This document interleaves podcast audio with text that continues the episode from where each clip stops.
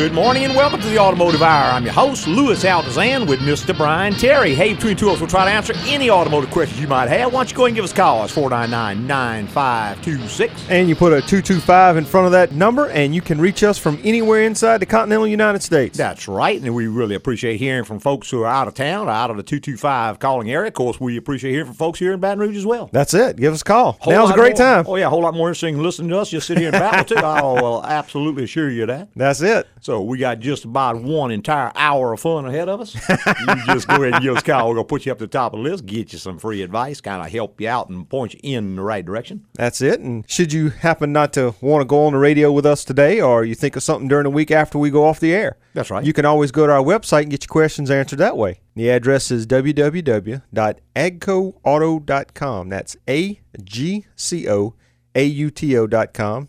Easy way to remember that is take the acronym A Great Company. That's it. That'll get you to our site, and there's a contact bar on each and every page. You can send Louis an email any time of the day or night and get it back within 24 hours. That's right. And most of the time, a whole lot faster. That's it. Just Just, depends be- on when. Well, that's right. I just happen to be sitting at the computer, which most of the time I am. Even during the day when I'm at work, I try to check that at least three or four times during the day. So Sure. It's never going to be too too long of a wait. Just go ahead and send me an email, and that's the way to get in touch with me. Now, the absolute wrong way to do it is to either give me a call on the phone or come by because I'm just not going to be able to stop and talk to you. Takes 100% of my time just taking care of the folks who have their cars in the shop. So don't get insulted or get Upset or- yeah. upset because I just can't answer phone calls during the day. If you got a problem or you need more information, we have people trained and ready and willing and able to help you. They are answering the phones all day, and any one of those people can help you with any problem you got, just about. If it's something that you just need a personal answer on, you send me an email and I'll get an answer to you. Or There you can go. Just wait till Saturday morning. There you go. You can get a live answer. Give us a call. That's it. You talk to me all you want. And we're going to our phone lines with Todd. Good morning, Todd. Hello, Louis. I appreciate your show. Yes, sir. Thank you. I have 93 Jeep Wrangler, Okay. and I'm losing clutch pressure. In other words, with the clutch fully to the floor, Uh-huh. sometimes it's hard to get in gear, Okay. and it will act like I'm releasing the clutch and roll forward. Okay. That's either master or slave cylinder. Yes, sir. Almost every time it's going to be one of the two, and most of the time, if it kind of slowly bleeds up, it's going to be the master more so than the slave. Okay. The slave is internal. I've replaced the master cylinder. Okay.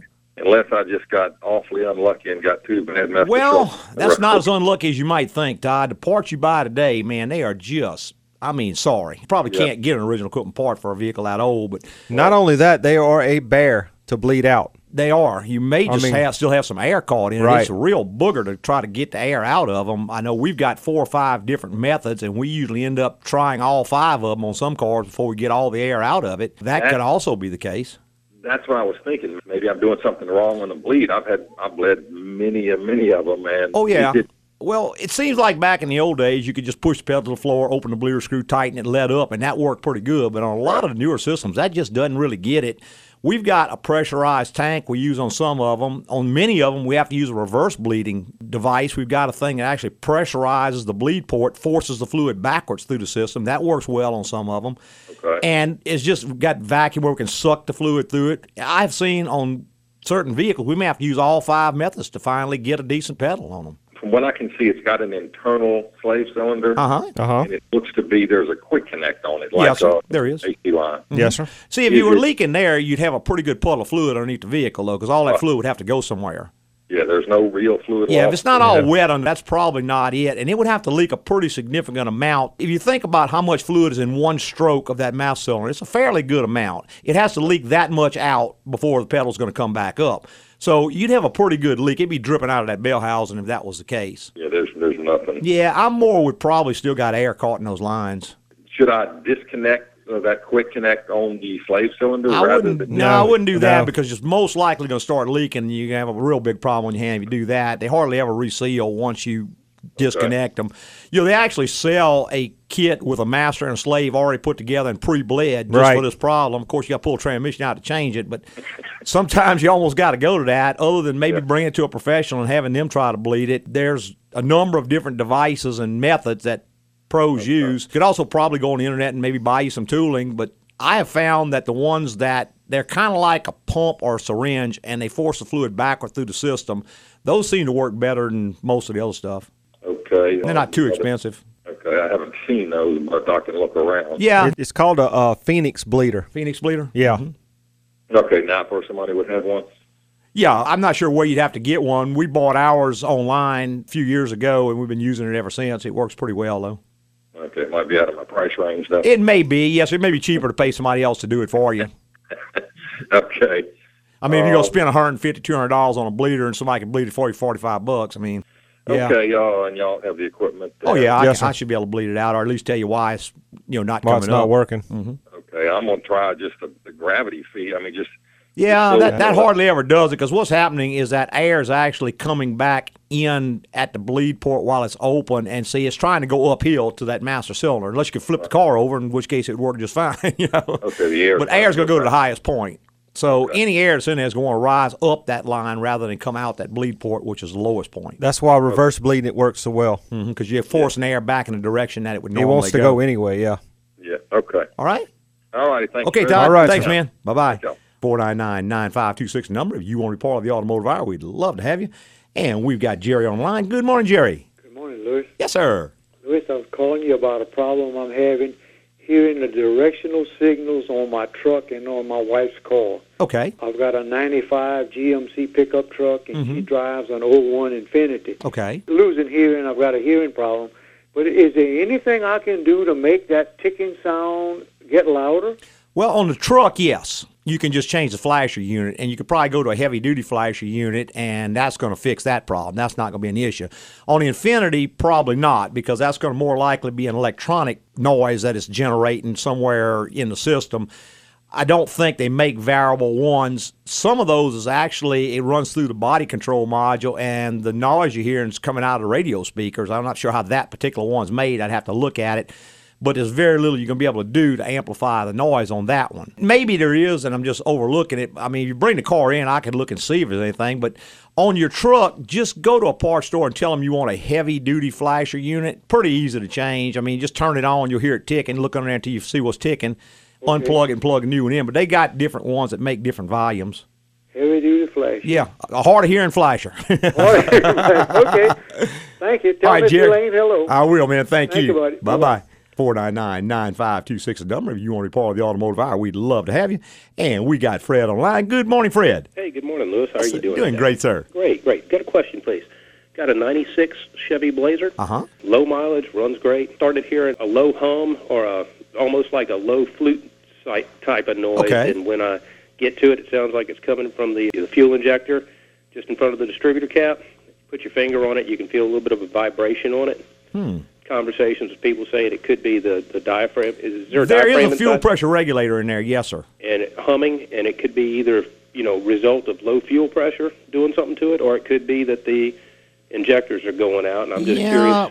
maybe neither one, Fred, because that one only holds about 12 pounds of fuel pressure. I can't imagine it being too much lower than that unless the pump completely went out. I mean, 12 pounds is n- nothing compared to most electric fuel pumps. Okay. You know, most of them putting out 40 to 60 pounds nowadays. It could just be the diaphragm itself is either partially ruptured, leaking, or it, the spring in it could have busted or something like that, and it's just setting up a little harmonic and it's starting to vibrate. Those regulators can be rebuilt. They sell a kit for it, and it's not real difficult to rebuild. Okay, you got to take off Top of the intake manifold. the intake manifold and mm-hmm. everything. Now, I big- tell you, Fred, if that is the case and you want to upgrade to port injection, GM sells a real nice kit that converts that. See, that central port injection always was kind of problematic, and if it's not causing trouble now, it's probably going to cause you trouble.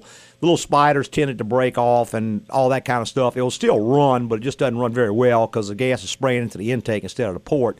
They sell a kit that's a direct replacement. It just you take that entire unit out, and this new unit goes right in the same place, same wires plug into it, same computer drives it. You don't know any difference except now it runs better than it ever ran before, and you get better gas mileage. What is that called? It's just a conversion kit to convert it to port injection. And what what am I replacing? Just the uh, injector part, or No, it replaces the entire unit. You take that entire spider out, the regulator, the spiders, and everything. You throw that away, and this unit goes right back in its place, and it has either six or eight little injectors, depending on what engine you got. And the computer runs it just the same as it did with Central Port. I'll be darned. You, I, I apologize. I'm going to write this down. Mm-hmm. What's the name of that? Well, it's just called a port injection conversion kit, and Okay. any good Chevrolet dealer will know what you're talking about. Injection. Mm-hmm. Port port conversion. Just tell them you want to convert it to port injection from central port injection. Okay. Think And, about uh, how much would that something like that run? It's kind of pricey. I want to say the, the conversion kit's about five hundred dollars, and of course you got to pull the upper intake off, which is a couple hours labor. So, I mean, you're gonna be up there a little bit, but you got a much better setup, and you fixed pretty much forever, or at least a long, long time after that. right.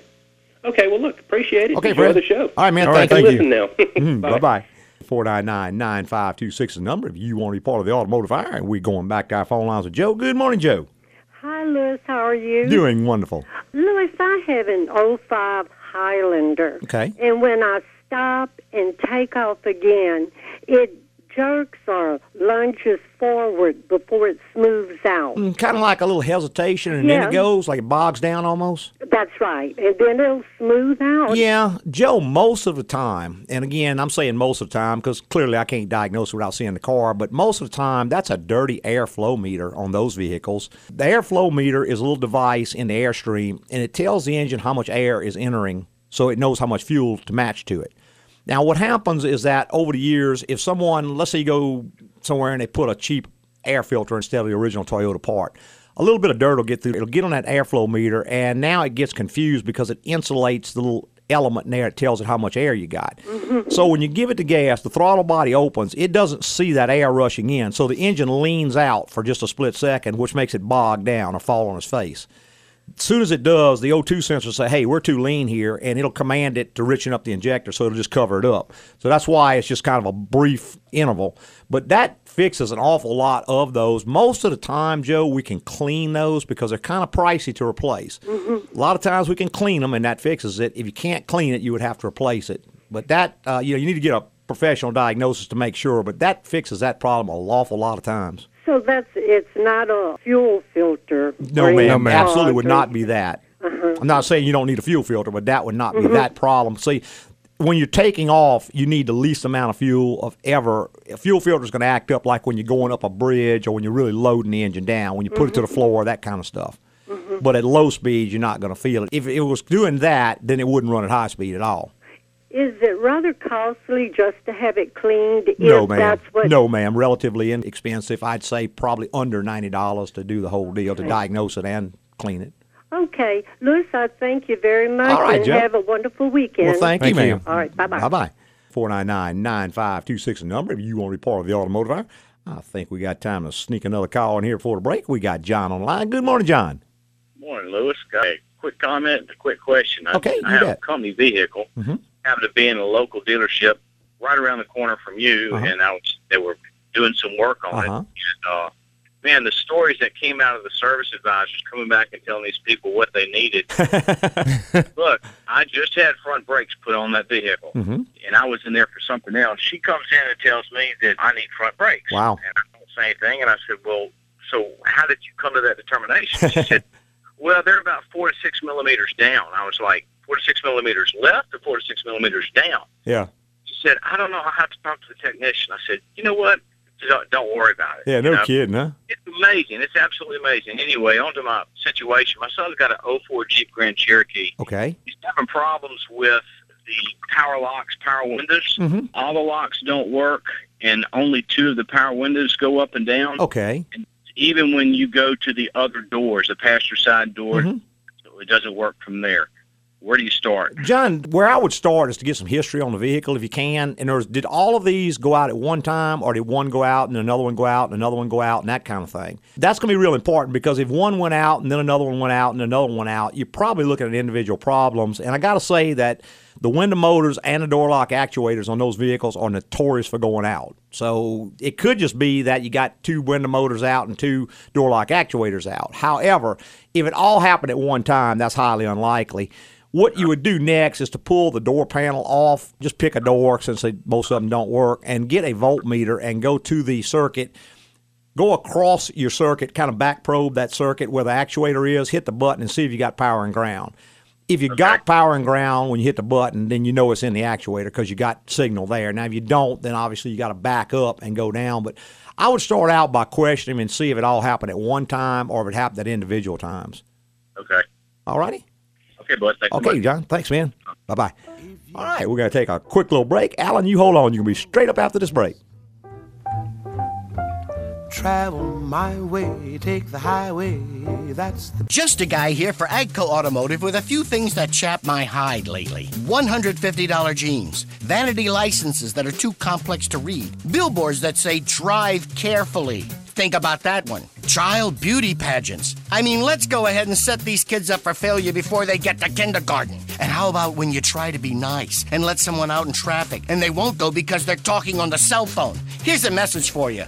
Put the phone down! Another thing that chaps my hide is repair shops that use Swaptronics to fix your car. That's where they can't pinpoint the exact problem, so they just change parts, hoping to fix something, which means your repair bill could double. The experts at AGCO determine the exact problem, then fix it right the first time at the price quoted, which does not chap my hide.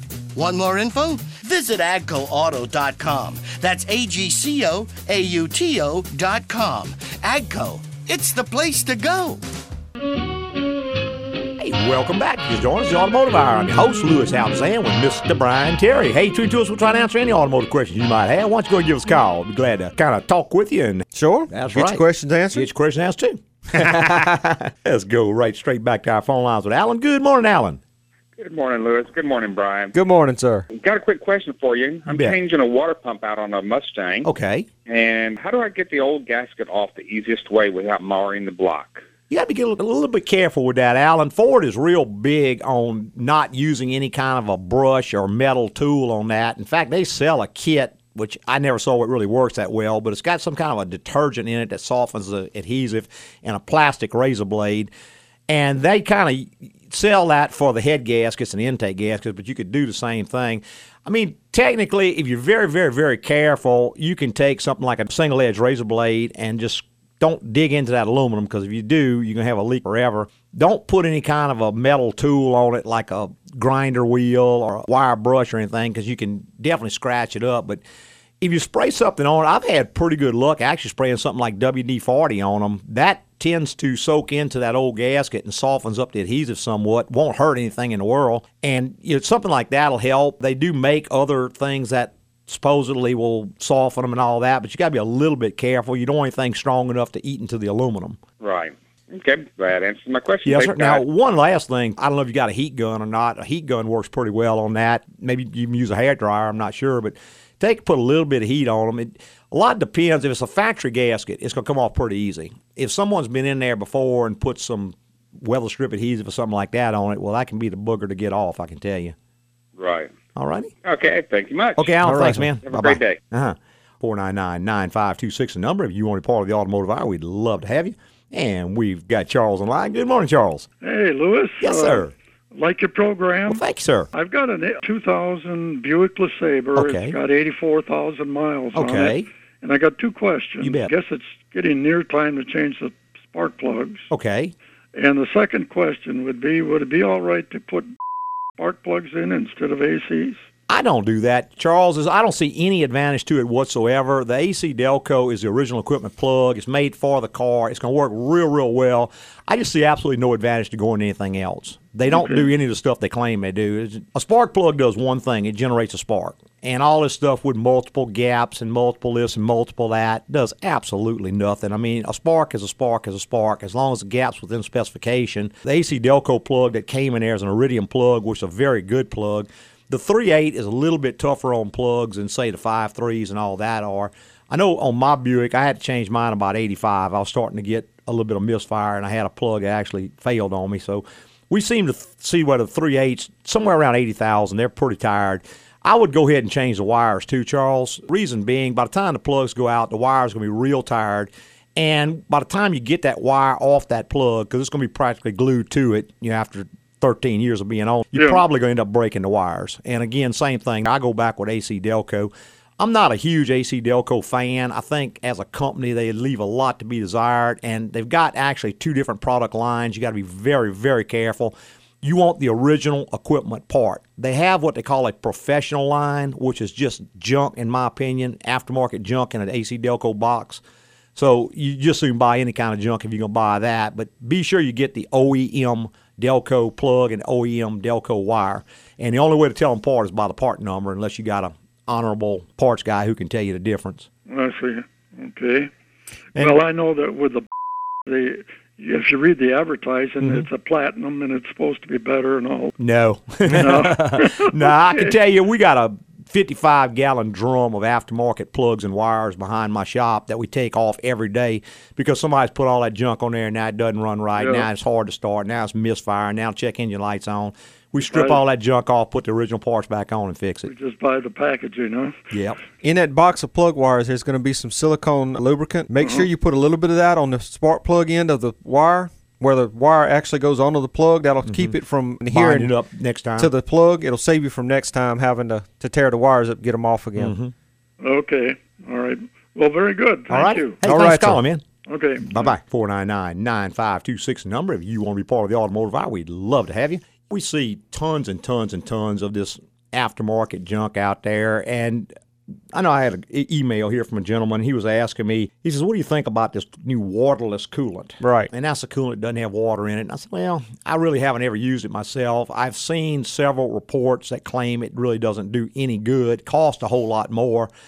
But it's awful hard to beat just factory coolant with distilled water changed on a regular basis. And if you think about it, if it was that great, the engineers would be using yeah. it already. Yeah, if they could cut their warranty costs and cut all their problems like they say they do, why wouldn't they just put it in there? Exactly. Because I mean, they're all for not spending money. I'll guarantee you that. you know. And talking about coolant, that's the topic of this week's detailed topic. And last week I started out with a pretty in-depth article on understanding automotive coolant. This goes into the different types of coolant, why coolant goes bad, what happens when it goes bad, touches on galvanic action, how corrosion occurs in cars, and all that. This week is on how to change your own coolant or how to make sure the guy who is changing is doing it properly. And you would think something like that would be real simple. You would think, but, it's, it's, not. a pretty involved deal. So pop on there www.agcoauto.com, read that article. You can know more about coolant than most. We're going to take a quick little break and be right back with more.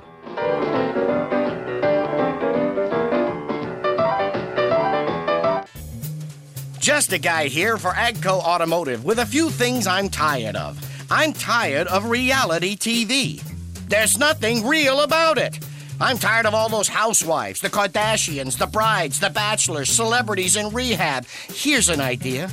Let's ship all the Flavor Flavs, Snookies, and Honey Boo Boos off to a deserted island and watch America's average IQ jump up a few points. I'm also really tired of automotive repair shops that promote an $89.95 brake job and then hit the folks for 500 bucks and give them a lousy job. Listen to me and take your vehicle to Agco, where you get quality work performed right the first time for a reasonable price. And that, my friends, is a reality. Want more info? Visit agcoauto.com. That's A G C O A U T O.com. Agco, it's the place to go. Keep marching with the victory crew when Hey, welcome back. If you just joined us, the Automotive Hour. I'm your host, Louis Altazan, with Mr. Brian Terry. Hey, why don't you go and give us a call? We sure appreciate hearing from you. And if you go to our website and click on podcasts, you'll see a little stopwatch there on the side, which Yeah. kind of counts down how long it is to the next Automotive Hour. Okay. If you click on that, it'll bring you to a live feed where you can listen anywhere in the United States. I'm not sure about out of country because I never been out of country tried to click it. Sound like a trip into Macon. Yeah, yeah, that's right. But if you click on that, you can listen to us live. That way, you can actually call in live. Oh, that'd be great. Get a free AgCo T-shirt. Folks calling in from outside the 225 calling area. Yeah. Whoever calls from the furthest distance will get a free AgCo T-shirt USPS out to them on Monday morning. They gonna get the coveted Baton Rouge original. Baton Rouge original That's shirt? it, man. Well, yeah, if you could send this out of state or out of area, we need Yeah. to have something with the words Baton Rouge on there. All right. Uh, if they just see the AGCO logo, they're not going to know where any devil that's from. But see Baton Rouge, there, there you go. Everybody knows where Baton Rouge is at, right? well, probably not everybody, but yeah, more and Yeah. more are. If you, if you- get an AGCO T-shirt, you'll know. There you go. There you go. hey, 499-9526, area code 225. Give us a call. I'll be glad to try to help you out and point you in the right direction. Yeah, I noticed this morning coming into the show, the price of gas is climbing again, Mhm. And jumped thirty cents in the last week and a half, two weeks. Yep. And we got an email here from a gentleman in Alabama, Mhm. and he was saying that he bought an F two fifty a few months ago. It's got about forty five hundred miles on it. Mhm. Just bought it. Oh, okay, It's a new- 12. brand new one. Brand Okay. new one. Okay, Yes, sir. And he bought a flex fuel vehicle. Okay. Which is a vehicle that is designed to run on eighty five percent ethanol. That's correct. And what happens is this ethanol is actually a, lower volatile fuel, Mm-hmm. and it's supposed to be cheaper to produce than gasoline, and therefore they run it at a cheaper price. And he was Mm-hmm. saying that he passed one of these stations, it was like 30 cents cheaper than regular fuel. That's correct. And he wanted to know if he could run that in and still get the same gas mileage that he was getting before. And what we've come to, to find out is ethanol doesn't burn as well as gasoline does. Right. Doesn't have the energy in it. So therefore, you don't get as much gas mileage out of it as you do regular fuel. You can actually go, we have a calculator on the site, and you can compare two vehicles, or you can compare the same vehicle with two different mileages. And what you can do is go ahead and fill up with the 85, check your mileage, and then go in, type in the price, type in the mileage, and see which one's actually less expensive to burn. And basically, ethanol has 33% less energy by volume than gasoline has. So when you go to 10% ethanol, you're going to drop about 3.3%. percent Uh-huh. But when you go to 85% ethanol, you're going to drop considerably more. So the difference in price may very well cost you more to run the ethanol than it does to run Sure. gasoline. I know I made the same comparison with the calculator on the site, and what I did is I typed in the cost of running 91 octane in my car as opposed to running or 87 octanes, and I can actually afford to run the 91, 91. over the 87 because it's about 20 cents a gallon more, but it saves me almost two miles to the gallon, which when you do the math on it, it comes out cheaper for me to run that than it does to run the 87. Right. You're actually not looking at the immediate cost. I'm You're not looking at, the, price. cost. I'm looking at the overall cost. Right. And when I go on vacation, I want to see how much fuel I'm going to burn and how many miles I'm going to go. And I can go more miles, less dollars running the 91 than I do with the 87. Right. Simply because it has a higher octane rating, which allows the computer to advance the timing slightly more. It'll run fine on 87. Sure. But it's going to retard the timing to do it. And when it does, you're going to lose some mileage. Or at least I do. I'm Right. not saying everybody does. and I'm not saying it's a blanket statement that it's be cost effective. But again, there's a real cool little calculator on the site, and you just go in there and you type in your vehicle with the mileage and the price, and the right on side of it, you type in the same thing, the mileage and the price, and it's going to tell you which one's cheaper. Sure. And Because it's kind of hard to calculate in your head. right. Has a lot of a lot of calculations going on Especially if you graduated in the last 30, 40 years. Little there. jab Well, I was going to say that was wrong. that was just wrong. Hell, yeah. That's the way that goes. Okay. Talking about fuel mileage and stuff like that, the biggest saver of fuel mileage is the way that you drive the vehicle. I know folks who go out and spend thirty, forty thousand dollars to save four or five miles to the gallon. And they could probably do the same thing just by changing their driving style. And on the site, if you go in and type in like miles per gallon, MPG, something like that in the search bar, it's going to bring up an article. And basically, gasoline is energy, and it requires a certain amount of energy to push a certain amount of weight, a certain speed. And it's sort of like if you're riding a bicycle or walking or anything else, your body is using energy, and it just requires more energy to run across the block than it does to walk across Sure. the block. Well, it's the same exact thing with your car. When you start to accelerate it, it's going to use up more energy, aka gasoline. Mm-hmm. And the more aggressively you drive, the faster you drive, the harder you accelerate, those sorts of things, your mileage is really, really going to drop. And on a modern vehicle, it's sort of kind of a double whammy because the vehicle is going to learn the way that you drive. right. So when you accelerate, what it's going to do is going to say, okay, they need to make power. So it's going to move the shift points up on your transmission. It's going to wind the engine up a little higher. It's going to do some things like that, and it's going to learn that. So it's going to start to operate that way because it's going That's to try your- to respond to what you're requesting. Right. Now- that is your style of driving. That's right. If you start to drive easily, it's going to move those shift points back down. It's going to do some things to reduce the power and increase the economy because cars are real, real smart nowadays and they can actually learn the way you drive. Sure. So if you really, really want to save a lot of money on gas, I mean, the difference in a couple of miles per gallon is probably equal to about 20, 30 cents at the pump, depending on how many miles a gallon you get. So it's really, really a big, big deal. And, you know, just driving, say, 69 instead of 72. On some cars, that may account to two to three miles a gallon. yeah, I know it makes a big difference on your Buick. Oh, it does. It drops me three miles a gallon to go three miles an hour faster. And if I do the math, I mean, there's just no way I'm too tight. Yeah. and the amount of time difference is about 15 minutes for every 100 miles I drive, Uh-huh. which to me is nothing. Yeah, I'm not in a 15 hurry minutes. anyway. When I'm on vacation, I'm not in a hurry. I can stop and get a cup of coffee and eat that up. Oh yeah, quick. So yeah, I'm more into saving money than I am saving time. So. Let's go back to our phone lines with Don. Good morning, Don. Yes, sir. One reason I really love your show is sometimes you come up with something which I consider really off the wall that Okay. I, I didn't know. Mm-hmm. And I remember you saying that you do not top off your gas tank because it overflows and destroys the rubber in the fuel pump or something Well, like it can that. go into the evap system and wipe out the charcoal canister, which can cost you some big bucks. Had a car in the shop this week with exactly that problem. So how do you do it then? Well, what you want to do when filling up, when the nozzle cuts off the first time, just go ahead and stop right there. Just consider that full. And I know you could probably put another gallon or two in, but resist that temptation because I'm going to tell you, a charcoal canister on the average car is probably 300, 350 bucks plus labor plus diagnosis. So, and the charcoal gets out through the system, we had a gentleman picked up his little Nissan truck spent about sixteen hundred dollars, and the charcoal had gone all through the system, took out all the valves, all the little solenoids, and the check engine light popped on. Well, he took it to a shop who says, "Okay, this valve is bad." They changed the valve. Well, it lasted about a month and a half, went out again.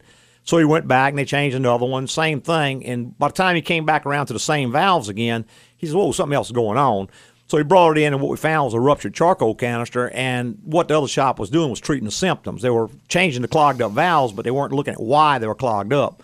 So yeah, when the pump cuts off the first time, just go ahead and consider that full. Now, obviously, there are some pumps that just prematurely cut off. You know, you only put two gallons and it's cutting off. Well, that's just something you got to deal with. But you don't want that gas to come up that filler neck. When it does, it can actually back up into the evap system, and if that happens, those systems are designed to run on fume, not liquid gasoline. If liquid gets in there, it's going to dissolve the plastic, and charcoal canister is going to break down. So I'm assuming this happens over time. It does. It does. Hope, hopefully, I can stop doing that now. I actually used to be notorious for doing that myself because I don't like stop and get gas. So I'd fill it all the way up to the top, and I've never had one of my canisters go bad. But again, I've just been lucky. It's sort of like anything else. It's just like a man who smoked cigarettes for 60 years doesn't come down with cancer. He just got lucky. But if you look at 10,000 or 100,000, more of them are going to have problems that do that than don't do that. So just a good habit to get out of. Just go ahead and cut when it cuts off the first time, just stop it right there. All right, sir. That's what I need. Thank Okay, you. Don, thanks, All right, man. sir. Bye bye. 499 9526 number. If you want to be part of the automotive hour, we'd love to have you. We're going back to the phone lines with JW. Good morning, JW. Yeah, Louis, just a generic question. Mhm. I would like to know any information you can give me on the black boxes that they're and been installed on these cars for years, but it just leaked out to the public. I will take my comment off there. So thank you much, buddy. Okay, JW, thanks for calling, man.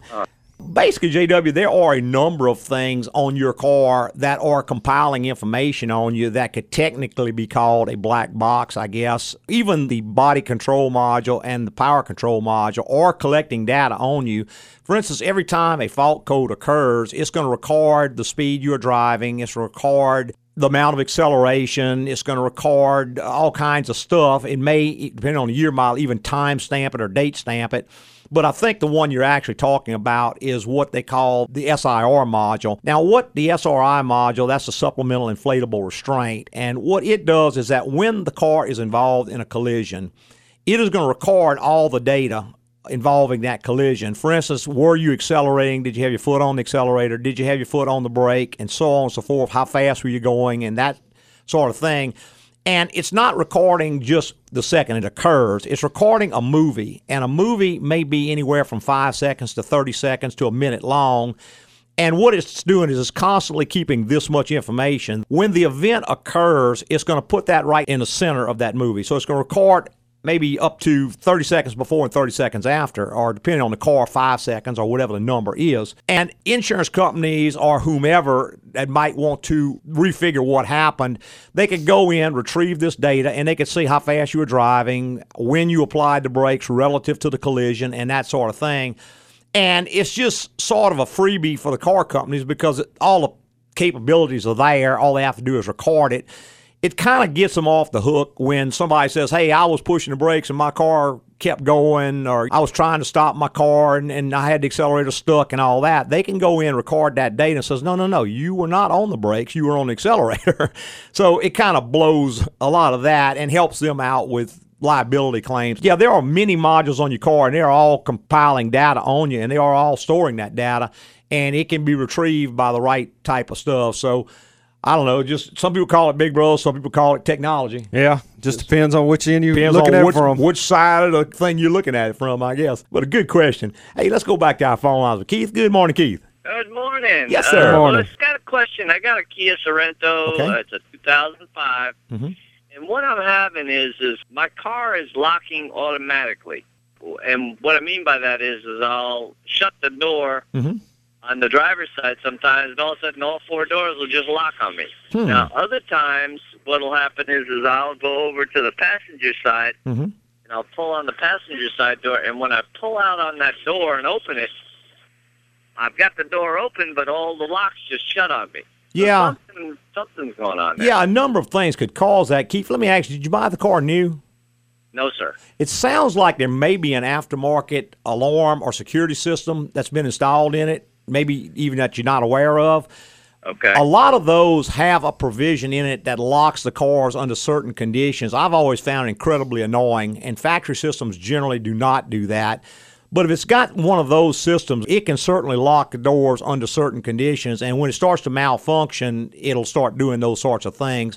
That is most likely what the cause is. I understand. Now, what I would do is probably have someone check it. If it does have an aftermarket system, I'd probably have it disarmed, just take it out, and that will most likely cure the problem. Now, if it doesn't, there are things in the factory system that could cause that. For instance, if the wire going to the switch that locks the door is a little bare in a spot and you slam a door and it touches something, it's going to think you're locking the door. Uh, that makes sense. It That's could be something like that. It could be the body control module itself is just freaking out for some reason. I mean, it's a number of things. So you're going to really kind of sort of get have to do a little detective work, see if it's probably going to have an aftermarket system in it. And I would probably just disarm that system, and that will most likely clear that up for you. Now, you, do you all handle that at your Oh place? yes, sir. I can do that for you. Okay, all right. Yeah, that was just my. I thought it was a computer type system. Mhm. Like someone told me there's a module or something that's in there, and sometimes they go bad, which is Well, it can very that- well. Yes, sir. it has a security module. It has a factory security system. All cars have that. Most people aren't aware it's even in there, but it does have it. And sometimes it's even just a programming issue. Some cars will allow you to turn certain features off, like auto lock. It may be turned on and you want to turn it off. So sometimes it's just a matter of programming. Sometimes it's just a annoying feature somebody put in, it's malfunctioning. But I know right. Ford had that problem with their Mustangs, and they actually came out with a little software thing where you can actually disarm it. And that's what most people do is disarm that. Well, I'll try to make an appointment and get over to see you. Okay, Keith. Appreciate it. Thanks, man. Bye bye. All right. We're going to have to take one more quick little break. Gary and Randy, hold on. You guys will be straight up after this break. Just a guy here for Agco Automotive with a little advice for those who overshare on Facebook. I know I friended you, but please, I don't need to know what you had for breakfast or where you just scratched. I don't need to know your Uncle Dominic's political beliefs or that your mom painted her kitchen the color called frosted fern. And for the last time, we don't care that your cat, Doogie Meowser, really looks like Neil Patrick Harris. Some more advice? In this tight economy, why waste money on a new vehicle? Stick with your older model and take good care of it to make sure it lasts. Come to AGCO for quality maintenance and repair, and we'll save you from throwing money away on a big note so you can pay other bills or save for something else. In Facebook terms, that's something you'll definitely like. Want more info? Visit agcoauto.com. That's A G C O A U T O.com. Agco, it's the place to go.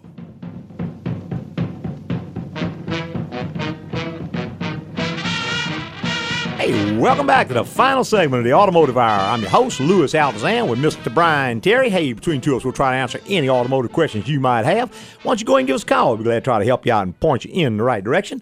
And we're going back to our phone lines with Gary. Good morning, Gary. Hey, good morning, guys. Can Yes, sir. Yes, sir. After Katrina, I left New Orleans and came to Baton Rouge, and that's where I learned about y'all station. That Okay. I learned a lot from it, so I appreciate that. Well, thanks, sir. You did send me a T-shirt. Okay. Um, now, the question I have, I have a 2003 Honda Accord, Mm-hmm. and when I'm riding down the road or down the highway, Mm-hmm. after it gets to like the second or third gear, it start like vibrating. Is that something with the transmission screen or what? Almost never. What you need to do, Gary, to kind of isolate that to something you can do real simple yourself that will just absolutely eliminate the transmission as a possibility is let it go ahead and get up to the speed where it's doing what it's doing and then just put it in neutral. Let it coast at the same speed. If the vibration is still there, then it's definitely not the transmission. Another thing you could do is drop it down back into second gear and see if the acceler- you know, keep it at the same speed, drop it to second gear. Of course, the RPM will go up, but if the vibration is still there and still the same, then it's definitely not the transmission. Most likely, it's not going to be. It's more likely. just only do that when they get to that third gear. Well, but see, third gear's at a certain speed also. So what you need to do is get it up above the speed where it's doing it. And their third gear may be what 45 miles an hour. Exactly. See, so it may just not do it below 45 miles an hour. So get it up to maybe 55 miles an hour, put it in neutral, and let it coast back down through that range.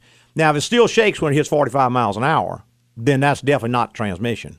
Okay, if it doesn't shake at all, it's perfectly smooth. Well, then it's maybe something in the drive line. Again, I don't think it's going to be a transmission problem, but it could be something like an inner CV joint could be bad. That could cause that kind of a problem, or lots of other things. Does it just the same in neutral? Then I would suspect something in the suspension that just vibrates at that speed, which coincidentally is when it goes to third gear. Right, and by doing this, you have some information that you can give the shop, some specific information Mhm. that you can give them so they can go directly to the problem you're having. Now, one thing too, Gary, I didn't think about immediately when you said that, but if it shakes, in other words, it's just like a brief shake, almost like running over a cattle guard in the road. It, it, it, it don't make the It's not a continuous shake. shake.